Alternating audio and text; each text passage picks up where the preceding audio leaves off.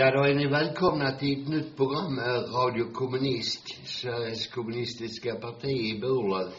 Och vi som är i studion är Viktor och Jan. Och som vanligt så har vi naturligtvis öppen telefon in här till studion 040 692 83 84. 040 692 83 84. Där ringer ni in om ni har synpunkter på vad vi pratar om och att även får lov att ta upp lite andra grejer. Vi hade tänkt att eh, börja med egentligen en, eh, vad ska man säga, egentligen en gammal nyhet för den har ju pågått nu i 22 år. Så har ju LO gjort en undersökning hur mycket den politiska eliten drar ifrån en vanlig eh, löntagare eller lönearbetare vill jag säga. Löntagare är, är, är ju svårt att, säga därför att det är ju inte så att arbetarna på något vis stjäl sina löner utan men de säljer sin arbetskraft och då får de betalt för. Och det har ju, det är där eh, den politiska eliten har förmågan att sälja sin arbetskraft eh, bra mycket dyrare. Naturligtvis är det inte konstigt för vi vet ju att det är de som stiftar lagar och ser till så allt, eh, allt går kapitalets väg.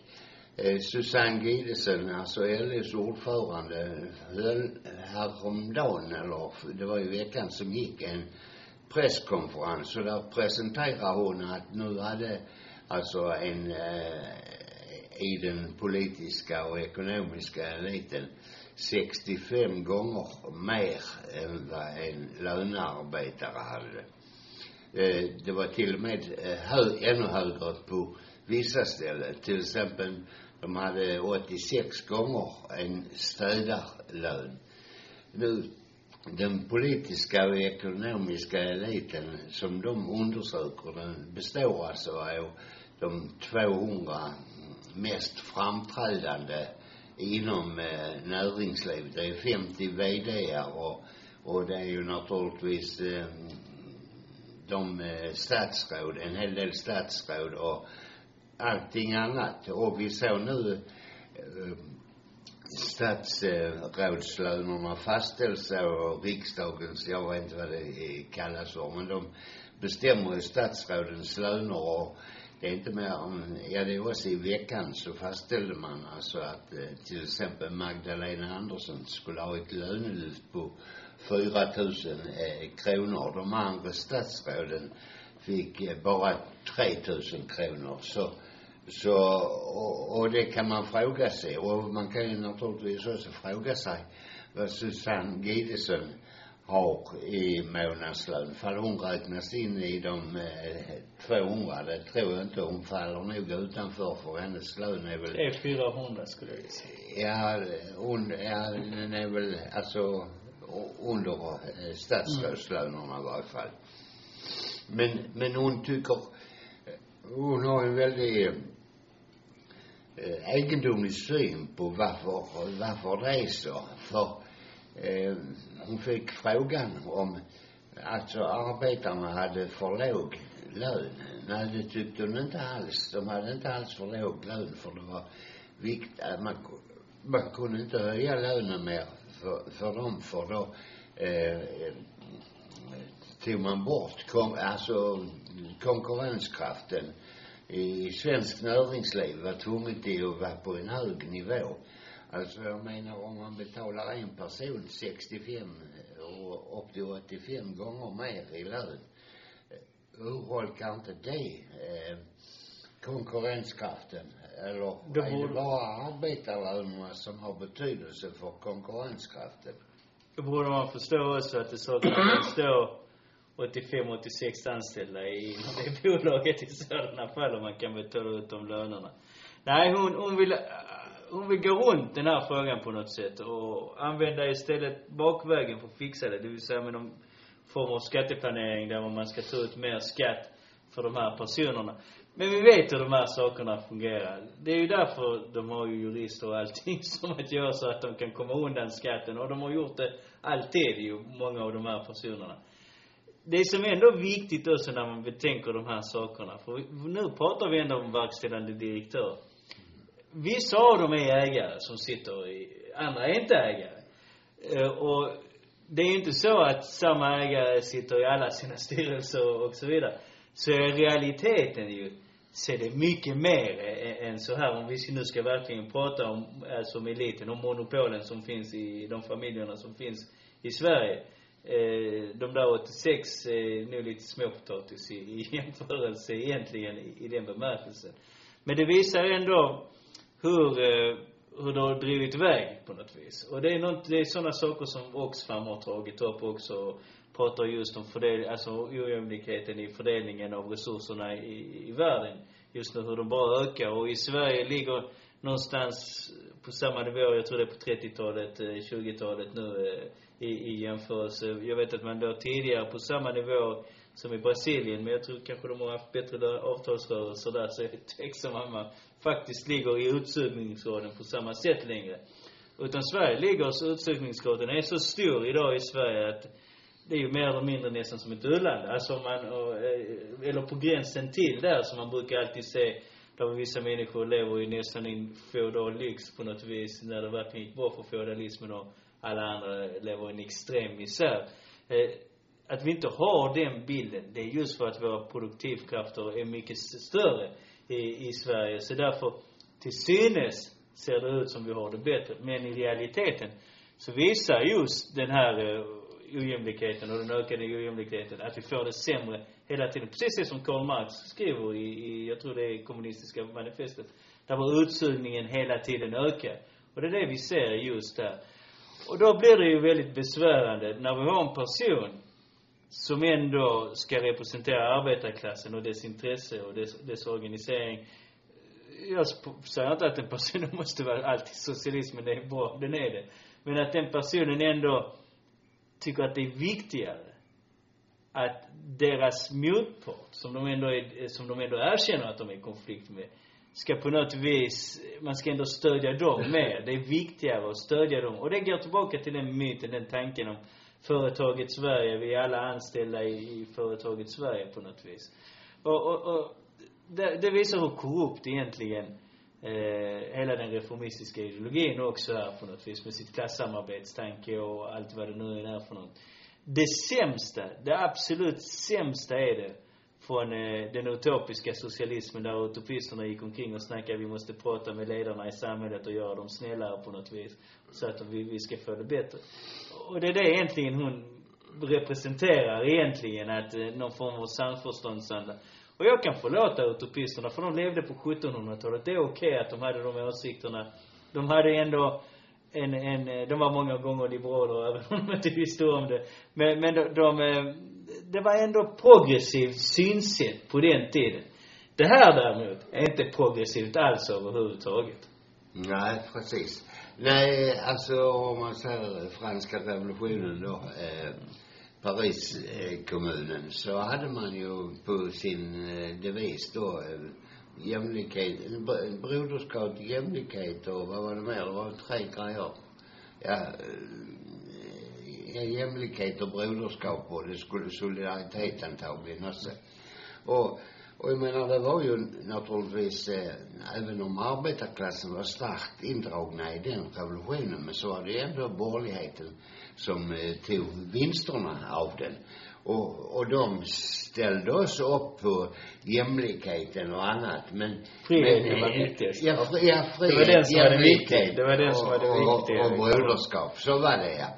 Och, och, och det, den friheten de förespråkade, det var friheten till ägandet av produktionsmedlen. Det upptäcktes ju ganska snart att den jämlikheten som man propagerar för, den var bara alltså för att dra med sig arbetarklassen i kampen mot eh, den gamla feodala adeln. För kapitalet var inte tillräckligt starka för att själv kunna krossa dem. Och med hjälp av arbetarklassen, som då lät sig också eh, dras med och, och naturligtvis Och det var också- rätt för att bli av med feodalism. Ja, visst. Och, ja, precis. Men, men man kan säga att arbetarklassen bara utnyttjades som eh, eh, avantgarde. Historisk kraft kan man Ja, precis. Borgarklassen var för liten Ja. Och, och nu när hon tar upp då att, så, att väx, vad växande klyftorna beror på. Alltså hon får en fråga varför är det viktigt hur mycket topparna tjänar om, om industriarbetarlönerna ändå går upp. Det är inte så att industriarbetarlönerna går upp i förhållande till mängden varor vi producerar och hur mycket värde vi producerar. Jag vill påstå att idag, eh, bara i år, har le- varit för, för eh, industriarbetarna närmare 5-6 procent tror jag, ifall det räcker, kanske 10 procent. Och om man bara ser på vad olje och oljepriser och energipriserna har ökat och de säger ju nu att det är risk för en superinflation som enbart beror på alltså monopolens manipulerande med, med energipriserna. Och, och hennes förslag också, alltså Susanne Gidesen lyfter två saker som LO vill förändra. Dels höjd kapitalskatt till 35 procent. Det tycker jag är liksom att ställa, ställa sig själv i skuld. Varför ska arbetsfria inkomster jämställas med arbetsinkomster? Arbetsinkomster, om man nu ska ha skatt på dem, så, så ska det ju naturligtvis de arbetsfria inkomsterna beskattas ännu hårdare.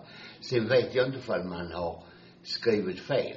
Alltså, de föreslår också borttagen arvsskatt för arv över en halv miljon kronor.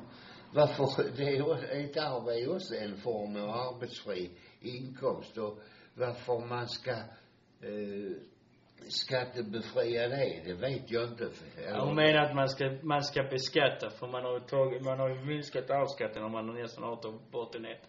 Så det måste vara en felskrivning där att Ja. man ska liksom ha en beskattning på arv över en halv miljon. Ja, precis. Det är ju, Eh, Men, men jag menar, visst, det, det här är ju jättetrevliga saker. Man, man, precis som du säger, man kan tycka att det minsta anständiga vore ju på en, eh, en arbetsfri inkomst att det ska vara åtminstone lika mycket som den i minsta anständigaste lag borde man tycka. Men i, i realiteten har du ju rätt, det borde ju vara kanske 50 procent eller någonting i den stilen. Ja, Minst i alla fall. Men, men, jag, men jag tycker just att eh, man, hon säger ju just då, om en elit har så mycket, tappar de kontakt med hur vanligt folk har det. De fattar beslut som går tusentals andra. Lever man då i olika verkligheter leder det då till ett, eh, till ett ojämlikt samhälle. Alltså vi har ju alltid levt i ett ojämlikt samhälle i Sverige. Man kan liksom aldrig påstå någonting annat. Även om det var vid viss tid de här byrådirektörerna och allt vad de tjänade, tjänade bra som, vad var det, tio gånger mer. Så var det ändå tio gånger mer alltså. Och där fanns andra förmåner som tillkom också vid den tiden. Många av dem var delade. Alltså det, det var många saker som bortses på, i- i det här läget eh, eh, ofta. Det är sant att riksdagspolitiker och statsråd hade en, en, de hade en lön som man egentligen ska ha i sin relation till eh, arbetarklassen. Och det var ju så också för att de hade en jävla massa privilegier ovanpå det liksom. Eh, Att de kunde gå en pension tidigare och så vidare. Så okej, visst, eh, säg vad man vill om det. Men idag när ett, hon tjänar 100, över 150 000 och hon säger ja men jag behöver 4 000 extra. Jag vet att det är priserna har gått upp rätt mycket. Men jag tror nog hon klarar av att betala det med de 150 000 hon har i lön. Alltså, om hennes lön hade stått stilla i 50 år så hade det säkert inte gjort någonting överhuvudtaget heller. För hon hade ändå tjänat väldigt bra i de här ställena. Och jag förstår att, att vara en statsminister är också ett väldigt utsatt arbete trots allt ändå ju. Man måste göra grejer och allt vad det nu är. Men här ligger ju ändå den stora belöningen också på det viset. Ingen annan människa har den belöningen i, i då har ju människor till exempel som är svetsare, undervattenssvetsare. De kan inte hålla på hela livet. De måste sluta efter ett visst tid ju, för mm. fysiskt så klarar de inte av. Vad ska de göra sen? Det är det, får de de, de pensionspengarna som de det kan de glömma liksom. Så, så att de är utkastade till en verklighet som hon aldrig någonsin kommer behöva känna på. För att vi vet att om hon, om de blir av med valet imorgon, om hon inte får sparken som partiordförande, Eh, Eh, hon kommer ju ändå ha ett nytt liknande jobb någonstans i den statliga för, äh, förvaltningen alternativt den privata äh, sektorn. Det är inte så att hon kommer aldrig få ett jobb eller bara ställa sig, vad heter det, till arbetsförmedlingens förfogande. Det är ingen av dem som gör det överhuvudtaget ju. Så att därför, det här är liksom, vad ska man säga, det är barnsligheter som, att man inte vill göra någonting åt saken, men man säger mer att man vill göra någonting. Och det viktiga är ändå, man måste ändå lyfta upp här samtidigt. Vilken roll spelar LO i det här, att man har den här ojämlikheten som har faktiskt drivits på i, i vårt samhälle? Jo, eh, och det, och det det är egentligen det som de ställer frågan. Ja, alltså lever man då i olika verkligheter leder till ett ojämlikt samhälle. Det är ju det som är problemet, alltså ledarhierarkin i LO lever inte i samma verklighet som de de ska företräda. Och, och då, då separeras de naturligtvis. Och, och då blir det eh, klyftor på ojämlikhet därför att Susanne Gidesen kan inte förstå hur eh, arbetarklassen har det idag. De är jäkligt snabba på att glömma det så fort de stiger i i graderna, eller stiger i graderna vill jag inte påstå, men så fort de eh, kommer in på sådana poster där de får en möjlighet att manipulera. Jag menar Susanne Gidsen sitter ju med Socialdemokraternas verkställande utskott. Hon sitter med direkt i alla de politiska maktorganen, inte de ekonomiska, för hon sitter inte med i alla eh, alla AP-fonder och, och sånt. Sitter vissa? Ja, hon sitter i vissa, ja. Och, och de är ju naturligtvis en koppling mellan staten och kapitalet. Så, så där har hon ju stora påverkansmöjligheter om de ville, men det är klart, de har väl antagligen särskilda regler som gör att de måste följa kapitalets direktiv. Ja, man behöver bara ställa en fråga till sig själv om man tänker efter. Kommer Susanne Gillesson vara eh, utsatt för det nya lagslaget? Är det så att hon på något vis, eh, när hon blir arbetslös och det blir problem med saker och sånt, kommer hon att, kommer hon få det svårt? Kommer hon få det lättare att bli sparkad och så vidare? Givetvis, eh, de reglerna, precis som du säger, de berör inte dem längre på något vis. De är vi avsides. Och det är just därför Sveriges kommunistiska parti har alltid haft den regeln, och, och alla kommunistiska partier egentligen, att just företrädare, partiföreträdare, statsföreträdare, fackföreningsfolk, vad det nu än är för någonting, eh, ska alltid ha en genomsnittlig arbetarlön. Just på grund av de här sakerna. Det är ju självklart att Susanne Gillesson hade nog varit jävligt mycket mer eh, progressiv och till och med nästan revolutionär om hon hade haft en lön som en av de städarna som man pratade om precis tidigare. Hon hade nog sett till att, eh, för fan vi måste höja lönerna så jag kan få det lite bättre själv i, i den här bemärkelsen. Ja, precis. Och, och att hon tar upp det nu i samband med eh, pandemin alltså, så har ju kapitalet alltid uppträtt. Den har utnyttjat varje kris till att kunna berika sig ännu mer. Det är så vi som kommer framåt. Ja, visst. Alltså när eh, de har fått miljonstöd för att upprätthålla arbetsstyrkan, alltså det ska vara mindre arbetslöshet. Men vi har ju sett liksom hur arbetslösheten har eh, ökat hela tiden. Idag är över 300 000 människor långtidsarbetslösa. Det innebär att de har stått utanför arbetsmarknaden i mer än ett och ett halvt år. Och, och det har alltså inte alla, alla det där miljonstödet till arbetsköparna kunnat eliminera. Så att tro att man kan liksom lösa den politiska krig, eh, krisen, politiska och ekonomiska krisen, eller jag vill inte kalla det kris för eh, egentligen, det är en kris för arbetarklassen, för det arbetande folket, men det är ju inte en kris för de rika eller för eh, kapitalet. Utan hade de eh, inte vräkt de pengarna över arbetsköparna och kapitalet utan istället sett i och satsat dem på till exempel infrastruktur och, och annat i, i Sverige.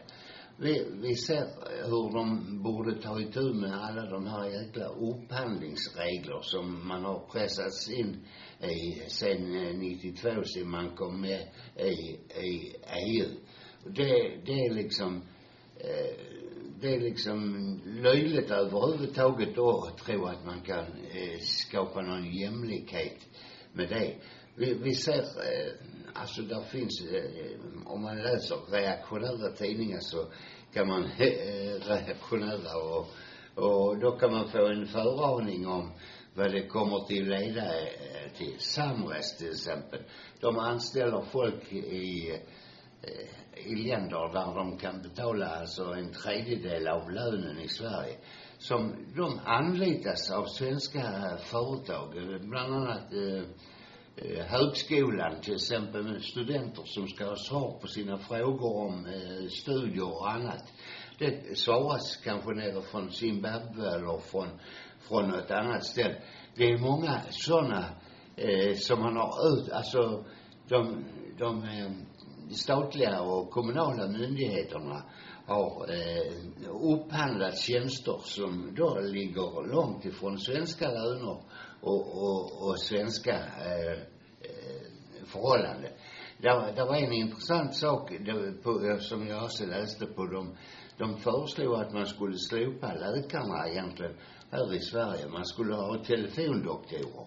Och då skulle man anställa telefondoktorer i Indien och i Thailand och på alla sådana så när man skulle till vårdcentralen så ringde man först till en telefondoktor i Indien som var mycket billigare än en doktor här i Sverige.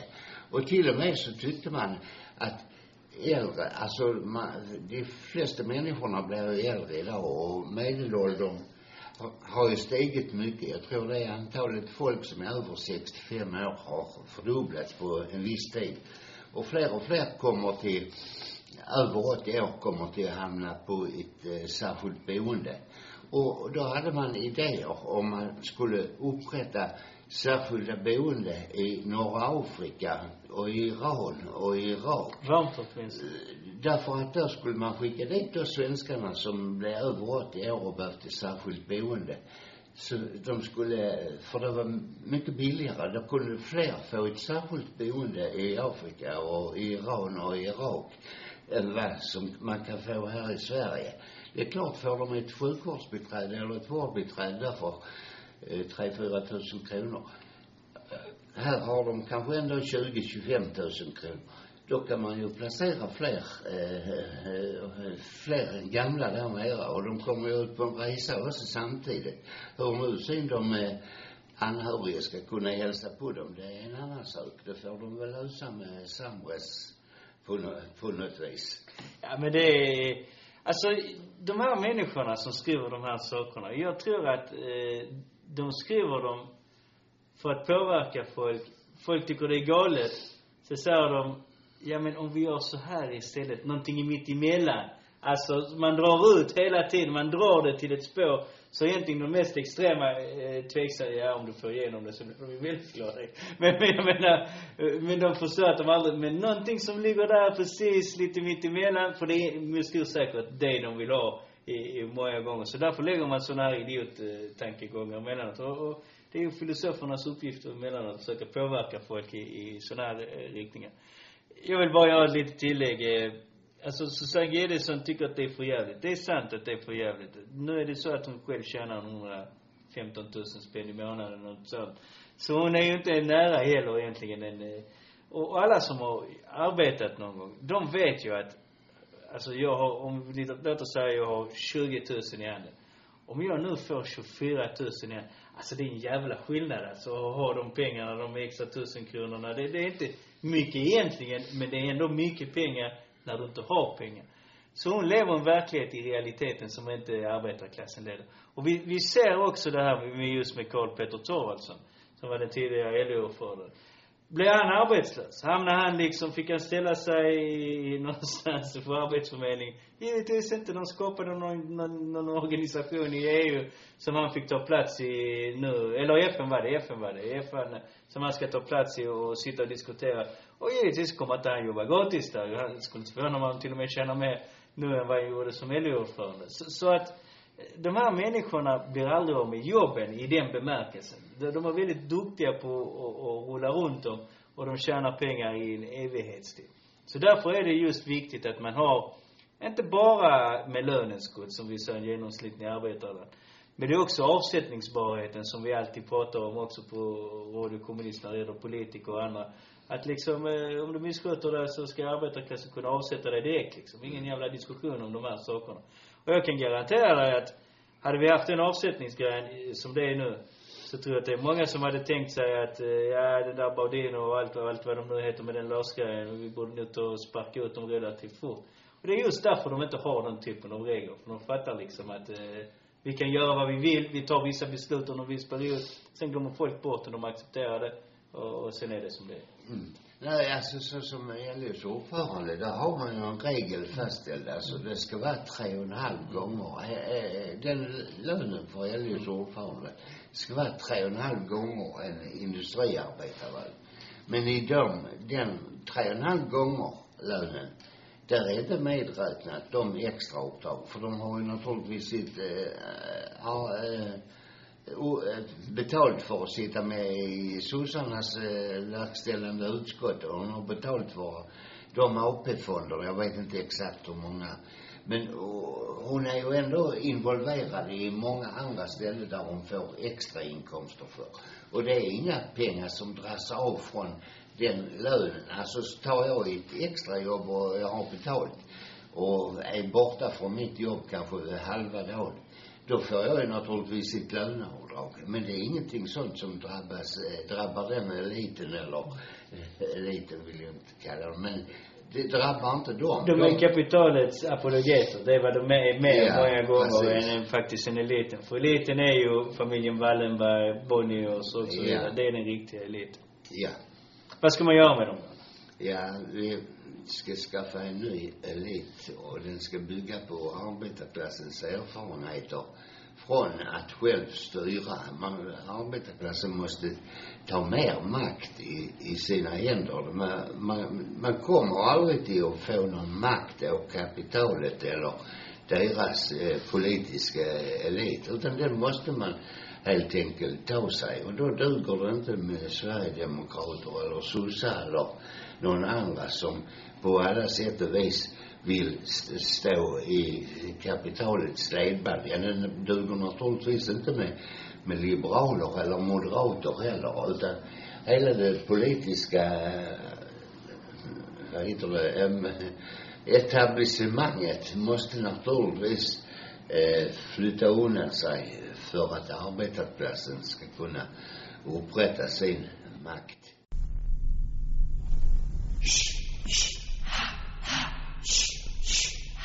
O-C-I-A, O-C-I-A. Kom och köp, kom och köp en fascistregim. Demokrati och djö och demokrati och djö och demokrati och djö och demokrati och djö. O-C-I-A, O-C-I-A. Kom och köp, kom och köp en fascistregim.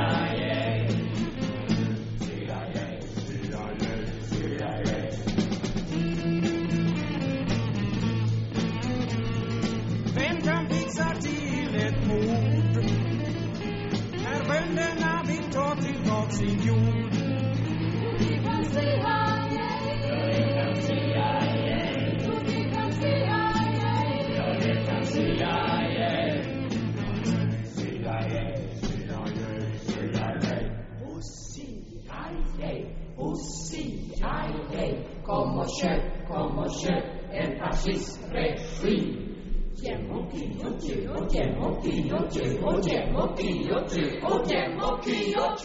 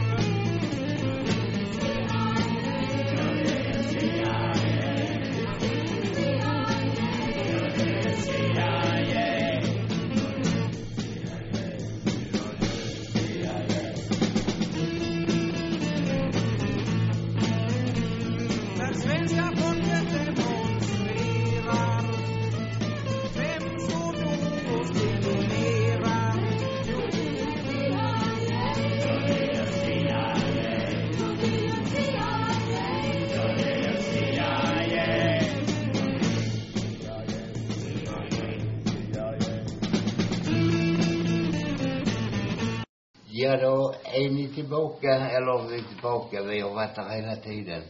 040 692 83 84, det är vår, eh, eh, vårt telefonnummer till studion om ni har frågor eh, kring eh, vad vi pratar om och vad vi, eh, ni får gärna ta upp nya frågor också. Där är ni naturligtvis ringa, välkomna att ringa till 040 692 83 84. Vad skulle vi prata mer om? Vi har ju pratat om ojämlikheten som, eh, som Susanne Gidesen eh, blir upprörd över. Det är klart det är många som blir upprörda över det. Och se hur eh, den eh, politiska och ekonomiska makteliten blev drar mer upprörd att hon inte fick pengar själv. Ja, men, men arbetarklassen borde naturligtvis också se till att bli riktigt upprörd och se till att och ta bort deras privilegier och låta dem jobba eh, liksom andra för en normal lön. Då skulle vi naturligtvis kunna eh, också ha billigare elräkningar och billigare bränsle, billigare energi. Och vi skulle inte behöva utsättas för den plundringen som det innebär att när folk tvingas gå arbetslösa och annat. Vi har ju ett øh, statligt øh, företag som heter Samhall. Nu är de utsatta för, øh, vad ska man säga, lite hetsjakt därför att de har lagt in billigare anbud på eh, städningen, i synnerhet då hos eh, de stora, eh, stora butiker. Ja, de, de blir upprörda för de har lagt in eh, lägre anbud när de är, jag, jag har liksom de här anbudsförfarande. De tycker att det är för jävligt liksom att istället för att ta 20 spänn per kvadratmeter så tar de 10, eh, någonting där, sen 10 till 15. Och eh, det gör givetvis eh, det svårt för den privata konkurrensen. Nu är det ju faktiskt så här, man ska börja tänka efter. Inte för att vi försvarar den ena kapitalisten gentemot den andra. Men man måste ändå prata lite om vilka regler som finns emellanåt i, i, i där, och vilka regler man kan utnyttja.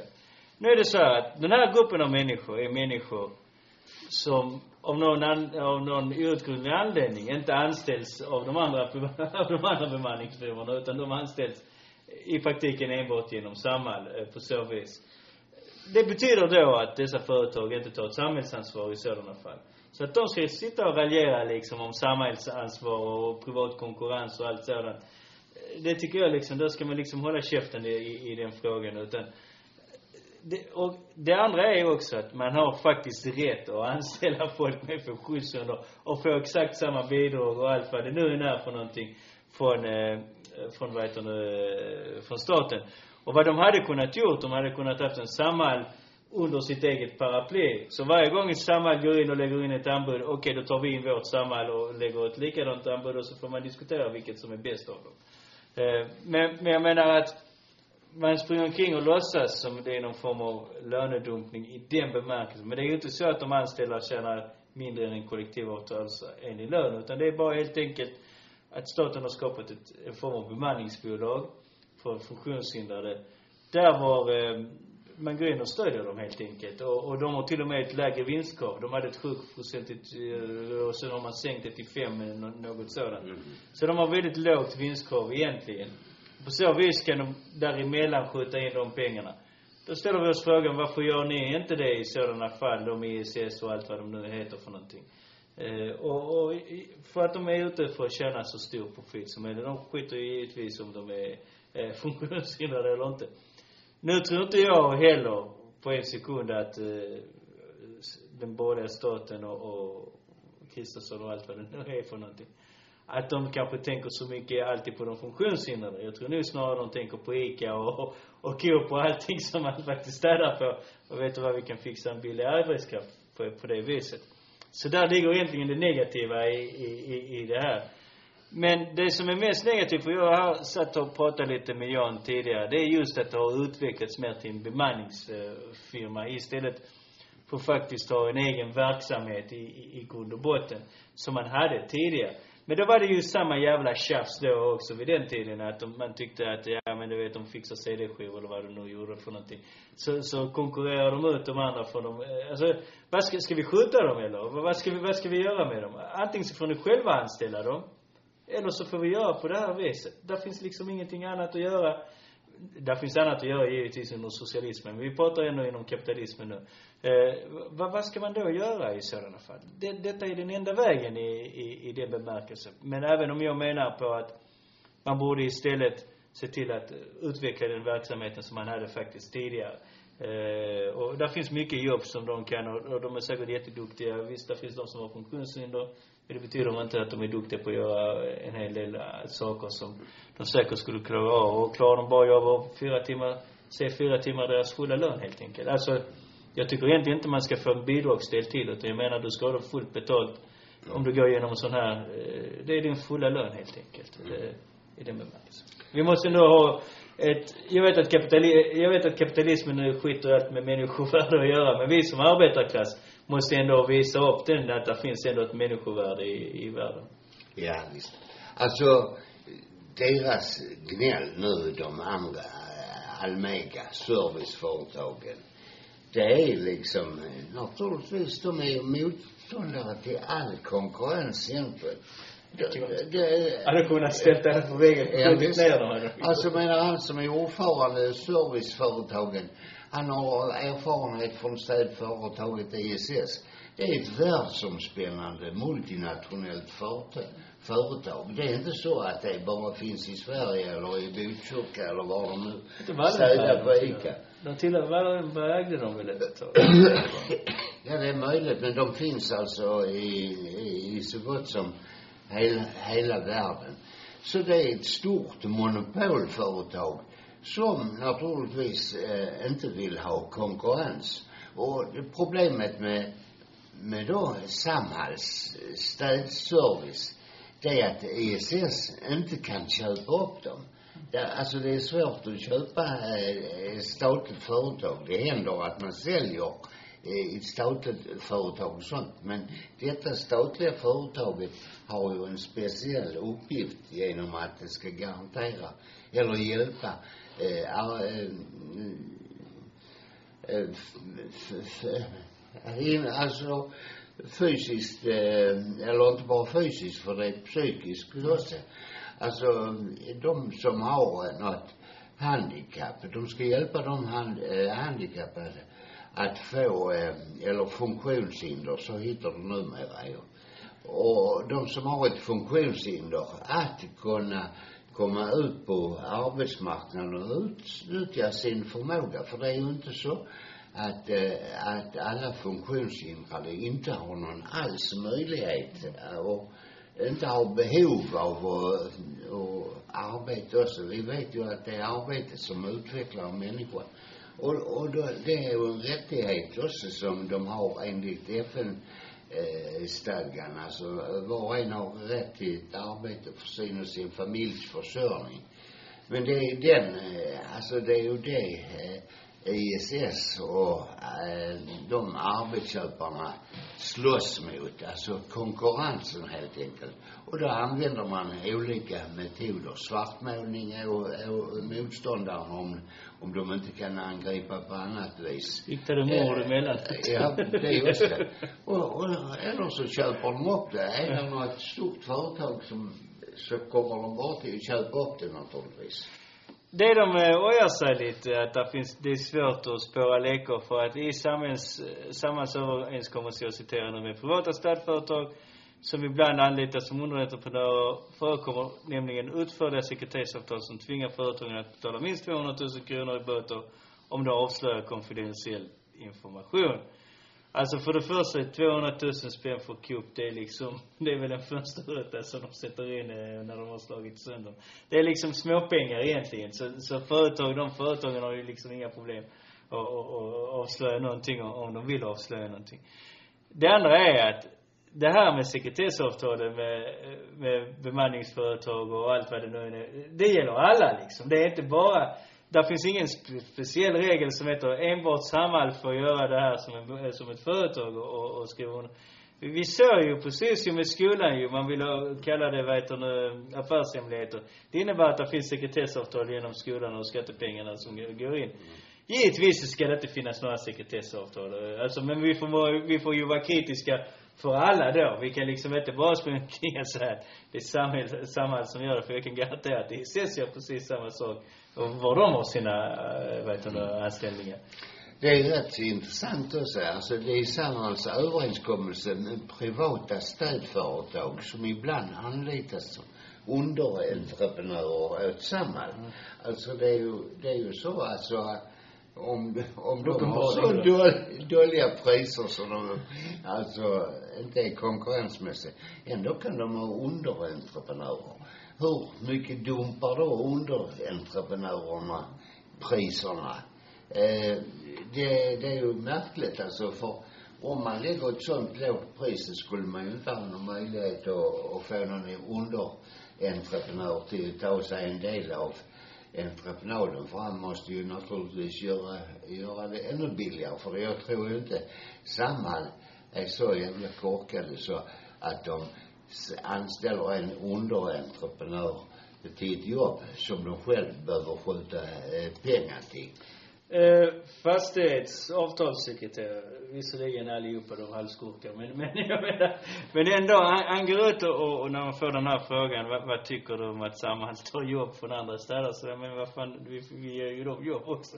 Alltså det, det är liksom, det blir ett nollsummespel på det viset ju. Så, så man kan liksom inte, han kan ju inte gå in och säga att, nej jag vill hellre att de från IC ska ha jobb eller något sånt. Jag säger ju på sätt och vis att det är bra att de får jobb först egentligen. För de har alltid svårast att komma in eh, på arbetsmarknaden. Därför, därför är det bra att det, det sker. Eh, där vad han säger också, lyfter upp, är just att Samhall har, har en grej att de faktiskt utbildar sin arbetskraft, eh, hanterar kemikalier och så. Det är just därför många av de som faktiskt har varit på Samhall går över senare kanske till en anbitarfirma eller något sånt. Och de tas alltid emot just på grund av att de är, inte, Utbildade. inte bara ut, inte bara erfaren men också utbildad arbetskraft. För att, för er som inte vet, eh, alltså det är ju inte som att städa sin lägenhet direkt. Om man städar stora eh, industrier och allt vad det nu än heter, och speciella verktyg då, och speciella fordon till och med som du kör där inne med och, och sådant. Så, så att du måste kunna använda de här typen av maskiner och, och väldigt farliga kemikalier i vissa fall. Eh, så det krävs faktiskt en hel del kunskap för, att kunna det. Och det är bra ju på då, på det viset att samhället faktiskt utvecklas. Och när han säger då att de går över till de andra, då borde man ju tänka sig att, ja, då måste det betyda att de inte är intresserade av att utbilda folk. Nej. Så ännu, de tar ännu mindre alltså. Ja. Nej, alltså, jag, jag ser det egentligen mest som en kampanj från kapitalet att de vill bli av med en konkurrent. Det är svårt att, alltså, den är kanske, de är samma, är kanske lika stora i Sverige som ISS är. Och, och det tål ju naturligtvis inte ISS. Det, det, det och, och stödföretagen.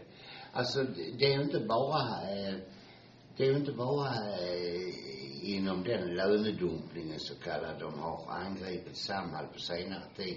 Utan de har angripit för dem att de skulle inte ha något arbetarskydd och eh, många fler blir skadade på, på Samhall än på, än på andra företag.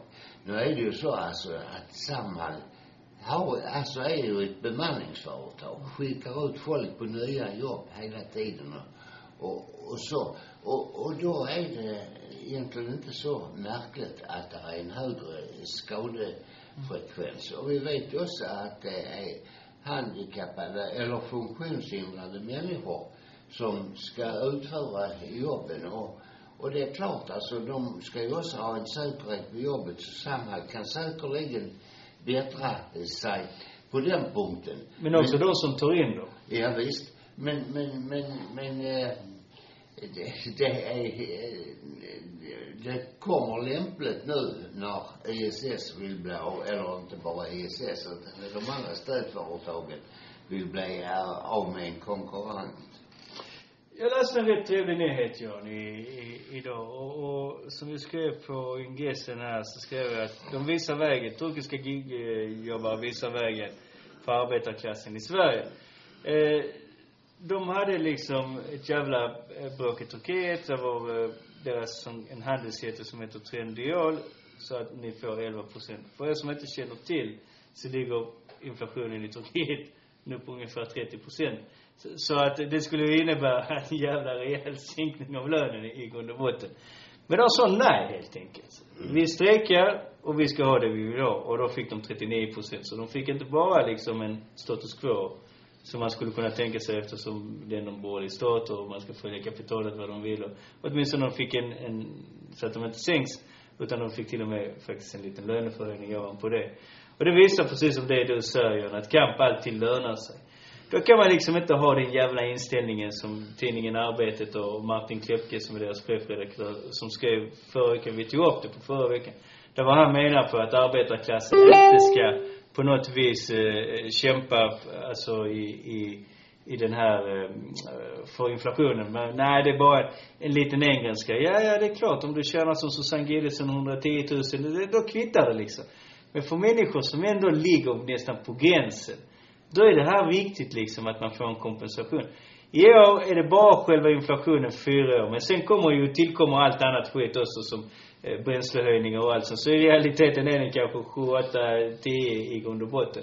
Så givetvis bör arbetarklassen i Sverige åtminstone, åtminstone, inte bara kräva en 4 procent, men ovanpå det sen också kanske en 3-4 procent ju.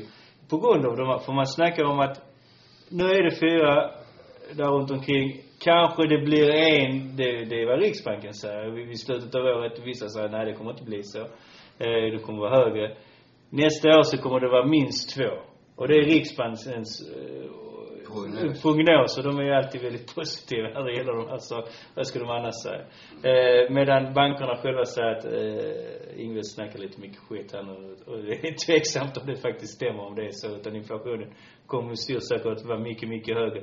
Vi ser inflationen i USA, den har rakat upp i höjden också. Och menar på att den kommer påverka eh, alltså, situationen i Sverige väldigt mycket i framtiden.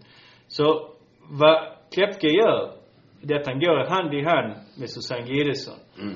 och eh, som räcker ut sin hand till familjen Wallenberg eftersom det är de som har mycket med eh, exportindustrin att göra i Sverige och säger att säg ni vad vi ska säga och vi ska gå ut och skriva det. Helt enkelt, så är det. För det är det de bryr sig. Det är det de säger, Susanne Gidesson, när hon pratar att, när vi, eh, om den svenska konkurrenskraften. Och, och det är samma skit egentligen som Kepke säger i det här läget. Men de turkiska jobbar alltså att vi lyssnar inte på någon jävla Kepke eller Gideson, utan vi kämpar istället och vad sen, sen nu vad som händer. Den Trendiol, är det, eh, är det en mat, är det, är det typ, eh, Det är nätbutik. jaha, nätbutik, okej. Jag trodde det var liksom eh, de som sa, vad heter nu, inte Tradera, vad heter de som kör ut mat, Foodora. Nej, okej. Eh, för jag vet att, eh, att eh, de, eh, jag, jag förstår alltså, de har ju naturligtvis, eh, alltså, de har, det har uppstått många sådana utkörare av mm, näthandels... Det är väl någon form av. Amazon-historia, eller någonting i den Ja stilen. men alltså det är ju till och med de har upprättat i butiker som man, eh, fack som varorna kommer till. Och då måste ju någon, alltså varorna kommer inte av sig själv till facket utan någon måste köra ut och lägga det i facket och sen smsar man till den som har, har det. Och då får han en, eh, en kod för att kunna eh, Ja, och, och så har man börjat mycket med i, i Sverige också. Det har, det har kanske inte märkts så där jättemycket eh, innan, men, men man ser att in, innan var det ju alltid eh, Postnord eller Brink som kom med paketen och sånt. Men nu är det många andra, så det är sådana gigjobbare som strejkar i, eh, strejkade i Turkiet. Ja, det, det står här, jag citerar lite. I Istanbul gick gigjobbarna på Trendyol Express ut i strejk. Snart anslöt sig kollegor i flera olika städer. Det påstås Trendyls leveranser föll med 70 procent. Siffrorna är osäkra, men strejken tycks i alla händelser ha tvingat företaget till förhandlingsbordet. Nu står det klart att Trendyol höjer ersättningen till 38,8 procent. Vi gjorde motstånd, vi enades, vi blev starkare, vi vann, skrev eh, de här gigjobbarna på eh, Twitter. Och, och jag menar, det är just det som är det viktiga här. Man kunde liksom se direkt att eh, jag menar, det måste ju varit fallit med något sådant ju, för att annars skulle de knappast ha erbjudit det där. Och det skulle inte förvåna mig om de hade kunnat få med oss om de hade tryckt till eh, lite hårt. De är ju desperata helt enkelt. Då, de, och de gigjobbarna i, i Turkiet, eh, man ska veta att de får inte lov att organisera sig. För de räknar, alltså, egenföretagare i Turkiet får inte vara med i fackföreningar. Det förbjuder eh, regeringen. Och, och de tog ju upp annat också, sjuklön och annat, andra förmåner som egentligen eh, en facklig organisation borde kämpa för. Och snart kommer de väl också till att kämpa för fackliga rättigheter. Det är därför vi säger det som du alltid säger. Kamp lönar sig. Vi, vi ehm, och jag har sett nu, alltså det är inte bara i Turkiet eh, gigjobbare eh, eh, strejkar kanske. Jo, nej, de strejkar faktiskt. Alltså, gigjobbare finns i Kina också. Mm. Eh, och det är då Alibaba och någon annan. Men där, där var det de gigjobbarna som sysslar med matutkörningen och sånt som eh, blev alltför pressade som gick i strejk och tvingade Alibaba och eh, jag vet inte vad det andra heter, men det är också ett sånt stort näthandelsföretag som står för eh, matleveranserna. Och de tvingade också fram eh, eh, tydliga förbättringar. Jag minns ju när jag var i Kina, då hade man en sån drönare. Det var kanske de som var här över kärnkraftverk, jag vet inte. Men då hade man drönarstationer som körde ut maten till pensionärer och sånt, landade på deras, eller landade, landade, gick ner, svävade ner på deras balkong och sen hämtade pensionärer maten. Från, eh, alltså så, så Kina är ett välutvecklat tekniskt land men ändå så tar ju naturligtvis gigjobb, finns det giggjobbare. Men jag, tycker just att det här med, eh, höra de här prata och, och vi pratar liksom om makteliten, vi pratar om bemanningsbolagen och deras rätt faktiskt att arbeta. Det knyter väldigt ihop just de här sakerna att, att eh, just att, alltså om man inte gör någonting så kommer aldrig någonting att förändras.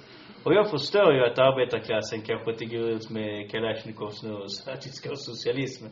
Man måste börja någonstans liksom. Och detta är ett sätt att faktiskt att börja, att man gå på dina fackmöten om du arbetar. Gå, eh, alltså att du inte är mogen att ansluta dig till ett kommunistiskt parti, det är en sak. Men du måste ändå åtminstone göra minsta ansträngning på något vis. För gör du inte det, vem ska annars göra det för dig? Helt enkelt. Se de här, och ingen ska säga mig att det är mycket enklare att vara organiserad i Turkiet än vad det är i Sverige. Utan där kommer, skickar de polis och militär på dig om du bråkar ju liksom. Och ändå så klarar de här människorna av att göra, medan vi säger, nej, jag vet inte liksom. Skiter i det, någon annan får fixa det helt enkelt. Mm. En lustig nyhet som dök upp också, faktiskt. Jag läste en, eh, jag såg det faktiskt på eh, text-tv idag i, i morse när, eh, innan jag faktiskt kom hit och skulle fixa radioprogrammet. Jag blev lite sen att göra det. Men eh, jag såg också en artikel i Aftonbladet som tog upp det. Och det handlar just om, man har följt en dom nu i, i, i tingsrätten tror jag det eh, måste vara tingsrätten eller hovrätten. Jag vet, tingsrätten, nej tingsrätten är det. Där var man, eh, pratade om penningtvätt. Och då har man uppenbarligen, det är 16 kriminella organisationer som har tvättat över 200 miljoner kronor vid ett och samma växlingskontor på Södermalm, av alla ställen i, i Stockholm. Eh, och nu har de fått domen och, och den som hade chefen, han fick nio års finka och sen är det en graderad skala neråt. Men vad som är ändå intressant, det är just den här artikeln eh, som Oisin Cantwell skriver, som kanske rätt känd, den skriver rätt ofta på Aftonbladet. Det är i slutet egentligen här. Penningtvättslagen har i olika omgångar skärpts. Men det är inte den här delen av kampen mot den organiserade brottsligheten som den politiska utspelaren primärt rör. Icke desto mindre kan insatsen mot växelkontoret vara det största nederlaget för den kriminella nätverken i Stockholm på flera år. Och det är just det vi har pratat om många gånger här på Radio Kommunist. Att det där tramset med liksom, eh, ja, jag säger inte kanske ibland man måste göra det ena eller den andra lagen och så vidare som kan vara rätt eh, reaktionär i ett visst tillfälle. Jag kan förstå det. Men det är inte där primärt man ska liksom sätta in resurserna. Utan resurserna måste primärt sättas in här i det här läget. För just som han också skriver precis innan, att narkotikahandeln omsätter miljardbelopp. Vinster som behövs tvättas för att kunna något sånär lagligt föras ut i landet för återinvestering i nya partier här, kokain och allt vad det nu än är för någonting. Utan växlingskontor blir det mycket svårt att hålla grytan kokande. Alltså det gäller inte bara växlingskontor egentligen, utan det gäller bank, alla finansinstitut som håller på med de här sakerna. Utan det är finansinstituten i grund och botten som håller igång den kriminella verksamheten. Inte, inte att Jan går ut och rånar eller snor en cykel eller något sånt. Utan vi pratar om den organiserade brottsligheten. Där var Jan säljer kokain för 200 miljoner i, i Sverige eller vad det nu än är för någonting. Utan enda sättet att få tag på Jan då, det är just framförallt genom att eh, ta till honom där var han tvättar pengarna. Eh, för han kommer vara, han har en hel familj under sig så därför kommer ingen, eh, det blir svårt att få tag på honom. Så detta är, detta är det bästa sättet egentligen att göra. Men man är inte intresserad. Varför är man då inte intresserad att göra det här? Om du går till exempel, du kan, du kan skärpa den lagen hur mycket du vill. Men om du skulle gå till en polisstation vad de har hand om där. Så den minsta enheten av alla är ekobrottsmyndigheter. Där sitter väl fyra, fem jeppar och sen är det liksom ingenting med. Och ingenting händer i grund och botten. När vi vet att det är just här som är det viktigaste. Så varför är det så? Jo, givetvis för att bankerna tvättar pengar också. Och det är inte så att de bara tvättar narkotikapengar eller något sånt. Det är, utan de håller på med mutorna som de skickar fram och tillbaka. När man, varför tror ni fransmännen är sura på Australien? Var kom den där räkningen ifrån? De, det var en del på, på 100 eh, miljarder. Men då, Frankrike vill ha en ersättning tillbaka från Australien på 10, 10 miljarder, 15 miljarder. Var, varför skulle de få den ersättningen? För att de har betalat ut mutorna. Det är mutpengarna. Vi vill ha tillbaka våra mutpengar. Fattar ni väl? Liksom. Det är inte så svårt att förstå de här sakerna. Så bankerna, och det är eftersom fransmännen kan inte dyka upp eh, med en, en, en lastbil med 10-15 miljarder, så måste bankerna skicka pengarna fram och tillbaka helt enkelt. Och så just därför man eh, inte sätter dit dem helt enkelt. Men här har man gjort det och, och det var, det var fantastiskt. Det är ett bra jobb ska man säga ändå. Och det är mer sånt egentligen man borde se. Och, Ja. och han förstår ju det uppenbarligen också. Ja, det är bra. De sätt, måste sätta dit de kriminella gängens bankirer. Det är det viktigaste egentligen. Ja, precis. För det är ju inte så att de är några experter på överföring av pengar eller något sånt. Nej då. Men Men det var bara ett, eh, vi kan ta upp det till nästa gång, men det var en diskussion om friskolor som har kommit upp nu eftersom Återigen. Ja, med hur man ska göra med friskolorna. Alltså, man ska dra in lite pengar från eh, de privata friskolorna och föra över dem till, eh, till de kommunala. Alltså kommunerna behöver inte ge dem ett helt stöd eller nå- någonting i den stilen är det. Och, och nu ojar sig givetvis eh, de privata bolagen över det här. Alltså, detta är en sån där typisk minsta gemensamma nämnare. Det har varit för mycket tjafs med Engelska skolan och allt vad det nu än är för någonting. Så man måste visa att man är lite handlingskraftig och, och göra någonting åtminstone. Alltså jag fattar inte varför man inte bara stänger ner och säger nej ni får ingen skolpeng, så enkelt är det. Nej men vi, men vi har långsiktig, ja men det skiter väl vi i, det är väl inte vårt problem ju. Engelska skolan borde ju vara nöjda nu. De har alltså på 30 år, de, de bildades någon gång 92 tror jag, och nu är det 2022, det är drygt 30 år. De har fått plockat ut en miljard kronor i, i vinst. Minst en miljard kronor, säkerligen annat också. Så, så det är som du säger, det är bara till att stänga ner de skolorna, eller dra ifrån dem. De, De får ha dem om de vill men... Ja, precis. Bort med bidragen från dem. De får alltså finansiera sig själv. Det finns ingen anledning att skattebetalarna ska eh, betala miljardvinster till, till Engelska skolan eller till något bolag nere på någon eh, skumma öar eller någonstans. Eller skumma öar, nej inte skumma naturligtvis. Men de som Men bankirerna? bankirerna där är skumma och har olika fonder och bolag som äger de här eh, privatskoleverksamheten. Vi har ju en här i Sverige också, Rune Andersson. Han äger ju också en massa eh, i skolvärlden. Han tillverkar däck och lite annat från början. Men nu är det mer pengar på att plundra den offentliga sektorn. Och då flyttar han ju naturligtvis sina eh, domäner. Och eftersom politikerna, eh, det är inte, det är inte mina pengar, för jag skiter väl i Alltså. vilket liksom. Ja. Så jag, jag får en jävla bra lön. Och för, för att lämna här, så kommer han anställa mig, så, så jag bryr mig liksom inte. De sista 30 åren har sossarna styrt sig. Men om man ser inom friskolevärlden så är det, eh, tror jag 50 procent av de avdankade sossarna då, de eh, är, är eh, propagandister för friskolorna eller har fått någon befattning i, eh, inom den friskolevärlden för att kämpa för. De påstår att det betyder frihet. Ja, frihet för profit naturligtvis. Jag menar Thomas Boström är ordförande för en elskolekoncern. Han har varit justitieminister. Han borde ju, alltså har man varit justitieminister, man borde man ju inse att det är brottsligt att, att plundra skattebetalarna. Men, men det, det gör han inte och, och där finns många, många andra som Han har är- lärt sig mycket.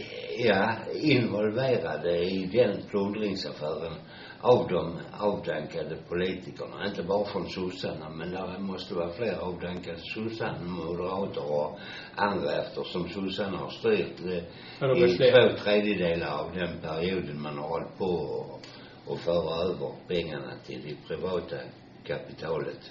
Nej Jan, som avslutningsord, vad ska man göra? Ja, det är en bra fråga. Vi måste ta kamp naturligtvis mot det bestående samhället för en samhällsförändring där arbetarklassen styr och ställer. Med det så säger vi tack och jag och ha en trevlig helg. Framåt kamrater, till uppror manar Vår röda fana, vår röda fana Framåt kamrater, till uppror manar Vår röda fana, som segern ger. Röda fanan ska mot seger gå. Röda fanan, den ska segern nå. Röda fanan ska mot seger gå. Leve socialismen, leve friheten. För alla utsugna stora skara Ska röda fanan signalen vara. Och proletärer, stå upp och kämpa Vår röda fana ska seger ge. Röda fanan ska mot seger gå. Röda fanan den ska seger nå. Röda fanan ska mot seger gå.